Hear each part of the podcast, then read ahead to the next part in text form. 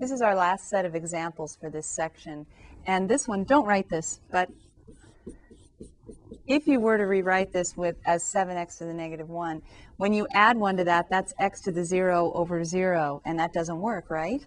So that might remind you, oh, that's right, this is one of those special ones. Because what do you differentiate and get 1 over x? That's right, natural log, right? So I'm going to put the 7 outside just to make my point even more clear. 7 times the integral 1 over x dx. I integrated, sorry, I differentiated the natural log of x to get 1 over x, but there's a problem with what I wrote. What's wrong with this?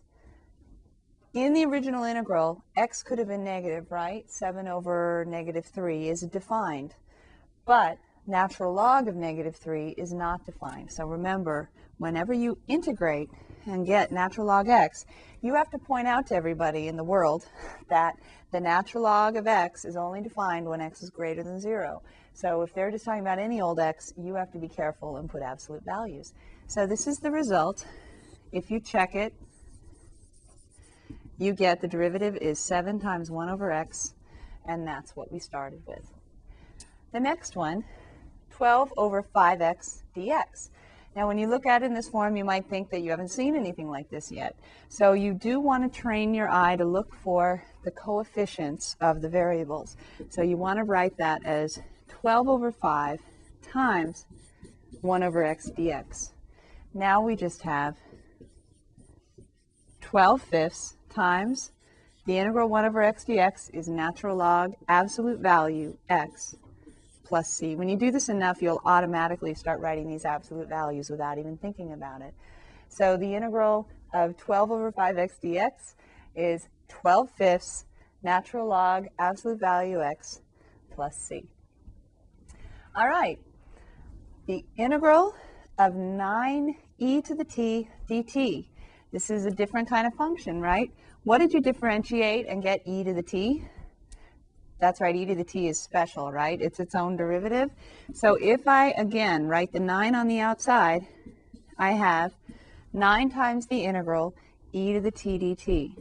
So that's 9 e to the t plus c back again. If you don't believe me, what can you do? Yeah, I challenge you, right? Just differentiate back again. The derivative of 9e to the t is 9e to the t. The derivative of a constant with respect to t is 0. With respect to any variable, the derivative of a constant is 0. All right, next one. The integral 8 fifths e to the w minus 12 over w minus 4 thirds dw. So we're good, right? It's the same variable. You could write that as 8 fifths on the outside, but honestly, as you do this more and more, you normally just leave it as a coefficient, just like when we differentiate. So we just rewrite the 8 fifths. The integral of e to the w is e to the w back again, minus 12 is like your, your constant coefficient, right? It is a constant coefficient of 1 over w. So we write the negative 12, then the integral of 1 over w dw is natural log absolute value of w, because you can't take natural logs of negatives. By the way, do we have to worry about telling people that w can't be 0? We don't want to take log of 0 either, right? That one's kind of special, uh, little trick there. w is implied to not equal 0 if somebody writes 12 over w, right? You can assume w isn't 0 because otherwise they wouldn't divide by it. So the implied domain is w isn't 0, but they don't say anything about negatives, so we have to put an absolute value. Minus the integral 4 thirds dw. The integral of negative 4 thirds is negative 4 thirds w.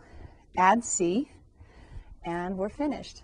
Just double check this one. When you differentiate negative 4 thirds w, you get negative 4 thirds. So that's the answer. It looks kind of messy, but uh, after a while you'll get comfortable with leaving your answer like that. Our final one here, we have four terms in the numerator all over x plus 1.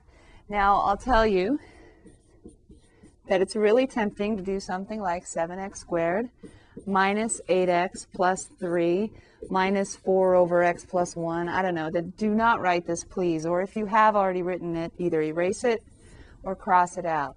Because remember being told by your algebra teacher, don't cancel terms, thou shalt not do this.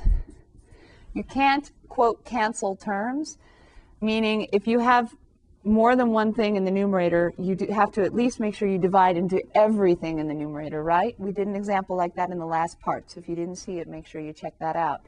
But the other problem is, I warned you in the last section that if we had anything more than one term in the bottom, we wouldn't be able to use the technique that I used, dividing into each term. You actually could write it this way. But then how are you going to integrate it? We don't have any kind of rules for integrating 7x cubed over x plus 1.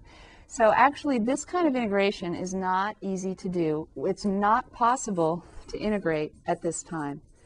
So you won't be given anything with more than one term in it, or if you are, you won't be expected to find the integral. So that's it for all the tools in integration. In the next section, we're going to start looking at some applications. By the way, there will be more tools for integration, but for more complicated kinds of integrals.